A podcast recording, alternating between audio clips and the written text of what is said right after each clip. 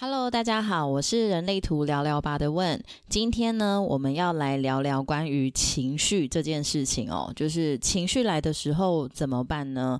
有的人会对于情绪感觉到很害怕，那很多人呢都会觉得说，诶，是不是情绪中心有定义的就不怕情绪呢？真的没有这回事哦。其实我觉得，不管是情绪中心有定义还是没有定义的人，情绪都会是一个很大的课题哦。其实情绪中心呢，它在人类图来讲，它是一个还在在发展当中的中心哦。那当然，我们今天不讲的那么深奥。我今天会想跟大家分享我自己一路走来的情绪，从一开始情绪来的时候会撞墙啊。打玻璃呀，然后到现在已经整整两年多的时间，都是好像没有什么情绪。那这一路我是怎么走过来的？我们今天这一集会跟大家分享哦。我本身是一个情绪中心有定义的人，然后我有接三五三六通道，但我觉得今天这一集呢无关通道。当然，你透过通道呢，你可以知道每一个人不同的人，他对于情绪会有可能什么样子的运作，也就是每一个人他的地雷可能在哪里哦。可是我觉得。的情绪，它可以分成很多的面向，它可能是跟自己有关，可能是跟生理需求有关，可能是跟关系相处有关，所以它并不是一个只有理解自己就能够解决的课题。所以当然呢，我们也不可能今天这一集就可以讲得很透彻。所以这一集纯粹就是我跟大家分享我自己的历程哦。我记得在小时候呢，呃，因为我的姐姐哥哥全部都是情绪中心空白，所以我从小就曾经被我妈妈讲说，就是你可不可以不要。不要那么爱哭，我哥哥姐姐他们都会觉得说，如果我可以像他们情绪一样稳定一点就好了，不要有那么多的喜怒哀乐都写在脸上这样。所以我就一直觉得好像有情绪是有罪了这种感觉。那到了大学毕业出了社会之后呢，我的主管、我的前辈，后来我看了他们的人类图，他们都是情绪中心空白。那我印象很深刻就是。刚出社会的时候呢，我遇到开会的时候，我就会是算是比较直接的一点嘛，因为我毕竟情绪中心直接接喉咙中心啊，所以如果遇到不开心的事情，我就会直接说：“哎，这个很不合理吧？为什么会这样子嘞？我们直接去谈呐，不对吧？这为什么会这样子嘞？就是。”会很直接说这一些，那每次人家都会问我说：“你不要那么生气。”我都会觉得我明明就没有生气呀，然后就会有好多的前辈主管告诉我说：“玉文要当一个优秀的领导人，不能有情绪哦。”所以在二十三岁、二十四岁那一年的时候，我领导了很大的一个团队，但是呢，我以为所谓的优秀的领导人就是不能有情绪，所以呢，我就一直让自己隐忍、隐忍、隐忍。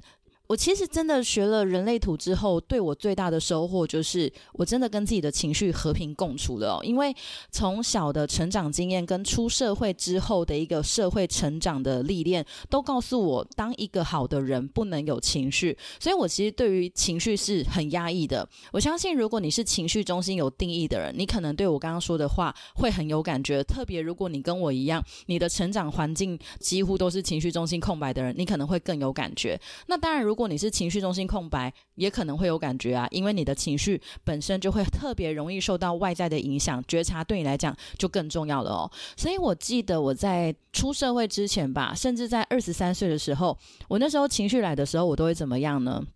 我会打自己巴掌，然后我会打玻璃，把玻璃打破，然后我会捶墙壁。摔东西，这就是以前我抒发情绪的方式。因为我不能让人家看到我有情绪，所以即便在外面，我不管怎么样好，我不管怎么样生气，我绝对都是把情绪带回家里做宣泄。但是我也曾经把自己的脸真的打到已经很红了，把手都打到扭到了，我那个情绪还是宣泄不了。那那时候其实真的是。很痛苦，我觉得情绪来的时候，整个世界都不是对平的，而且它会产生一个骨牌效应，就是一个乱，全部都乱。所以那时候的情绪就是那么粗暴的一个处理方式。很多人都会以为，哎，我天生就很会做好情绪控管，没有，哎，我真的不会。而且我想要告诉大家，我们需要学会的不是控制情绪，我们需要学会的是去理解情绪，跟情绪和平共处，去允许自己有情绪的存在。后来透过人类图之后，我才发现说，哦，原来我。的情绪跟很多我自己的设计都有相关。举例来说，我的情绪有可能是来自于我需要一个独处的空间，可是我在很多时候我却勉强自己做自己不适合的一个互动方式。那举例来说，适合显示者的事情是由他自己主动发起，可是过去我不理解我自己的情况之下，我都一直等待人家来跟我发起，然后呢，我才去做很多自己心不甘情不愿的事情。举例来说，我有三五三六通道，所以我很多事情我都会充满着期待。但是当期待不如预期的时候，我就会开始充满各种的情绪。所以其实我觉得哦，真的不能单纯从情绪中心来谈情绪是怎么一回事，而是你真的要从整张图去彻底的认识你自己到底是谁。当你能够真的舒服做你自己的时候，才能够真正的去跟情绪和平共处，而不是只是一直着重在情绪中心是如何运作。所以。呃，我刚开始认识人类图到现在前一两年呢，我很认真的从知识去学习、去觉察、去成长，甚至我开始当我有情绪的时候，我允许我自己流动。但是呢，在这过程当中，我忽略了一件事情，就是我开始试着也去理解别人的情绪可能是来自什么。所以，当别人有情绪的时候，我就会选择告诉我自己说：“啊，没关系啦，他不是故意的，他现在也是有他的情绪要抒发哦。”所以我曾经写过一篇文章，就是不要当一个懂事的人，因为懂事的人他常常会忘了自己。这个是对当时候的我来说，就是我经常太理解别人了，然后我最后就又自己一直退让，一直退让。想要骂人的时候捏自己大腿，然后想要传。简讯跟人家吵架的时候捏自己大腿，所以其实那一段时间，我觉得看起来我的情绪好像平稳很多。事实上，我觉得那变成是一种。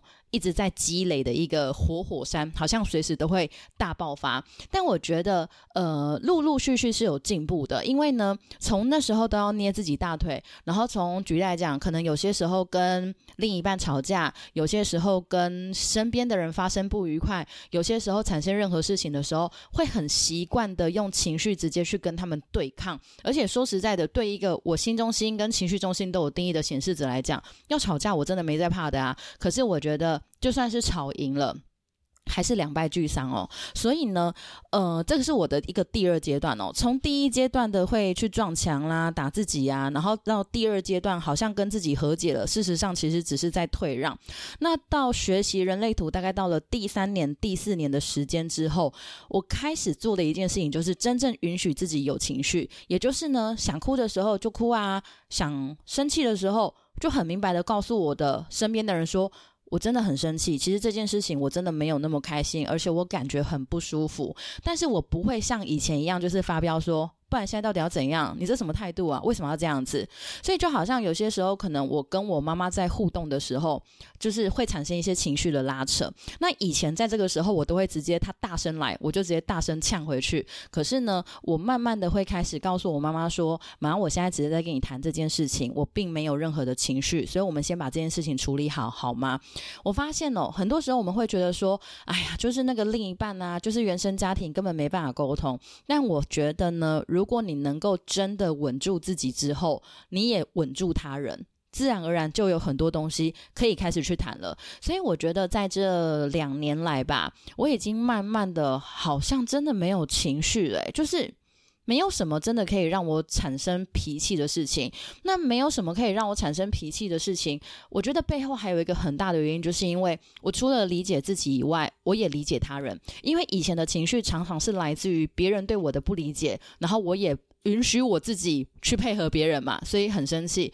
但是有另外一个情绪是来自于我想要去控制别人，我想要去改变别人。当别人不是成为我要的样子的时候，我就会很愤怒、很生气。所以当我允许每个人都能够做他自己，然后我也允许我只做我自己的时候，我才发现，诶，真的没有什么情绪。当一个人有奇奇怪怪的行为产生的时候，我不会觉得。这个人怎么这样子啊？我只会觉得哇，好好玩哦！真的是每个人的设计很不一样诶。好，所以这个是我自己一路走来的情绪的练习哦。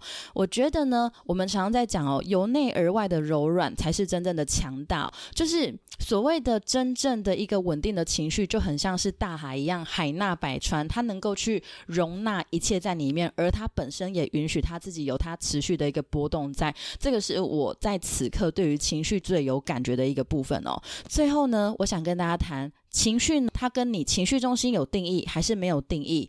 我觉得没有直接的关联。因为呢，你从一个人的情绪中心有定义，或者是没有定义，或者是看他的任何一个通道或者闸门的运作，你只是透过人类图去拆解不同人的情绪模式而已。所以绝对不是说哦，有颜色的就情绪大，没有颜色的就没有情绪，还是怎么样？我们并不是用人类图去贴上这些很知识化的标签哦，而是我们可以透过人类图去理解每一个人独一无二的样子。那当你真的能够理解他之后，你自然能够多了很多的包。包容多了很多的尊重，而且那个包容跟尊重是不需要捏自己大腿的。那当你真的能够由内而外的去接受每个人独一无二的样子，我觉得情绪就少了很多。诶，最后情绪真的不是只有跟这些有关了，它跟生理需求也很有关联诶。但这个部分我们今天就不特别多提喽。那我不晓得大家喜不喜欢今天的主题。如果对于情绪你有什么想要更了解的话，你也可以在我们的这一集留言处留言让我知道哦。那我们就下一集见喽。拜拜。